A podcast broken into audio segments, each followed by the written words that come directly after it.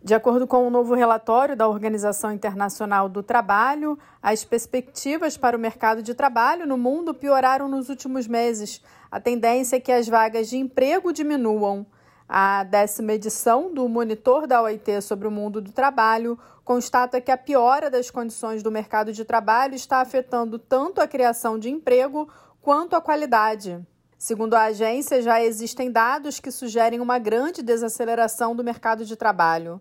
Em muitos países, o aumento da inflação está causando a queda dos salários reais, afetando mais os grupos de baixa renda, que já tiveram suas economias reduzidas durante a crise da Covid-19. Para a OIT, é provável que as desigualdades no mercado de trabalho aumentem, contribuindo para o aumento da disparidade entre economias desenvolvidas e em desenvolvimento. De acordo com o documento, um conjunto de crises múltiplas e sobrepostas, agravadas pela guerra na Ucrânia e subsequentes efeitos negativos, se formaram ao longo de 2022, impactando profundamente o mundo do trabalho. Os efeitos estão sendo sentidos por meio da inflação nos preços de alimentos e energia, diminuição dos salários reais crescente desigualdade, redução das opções de políticas e aumento da dívida nos países em desenvolvimento. Da ONU News em Nova York, Ana Paula Loureiro.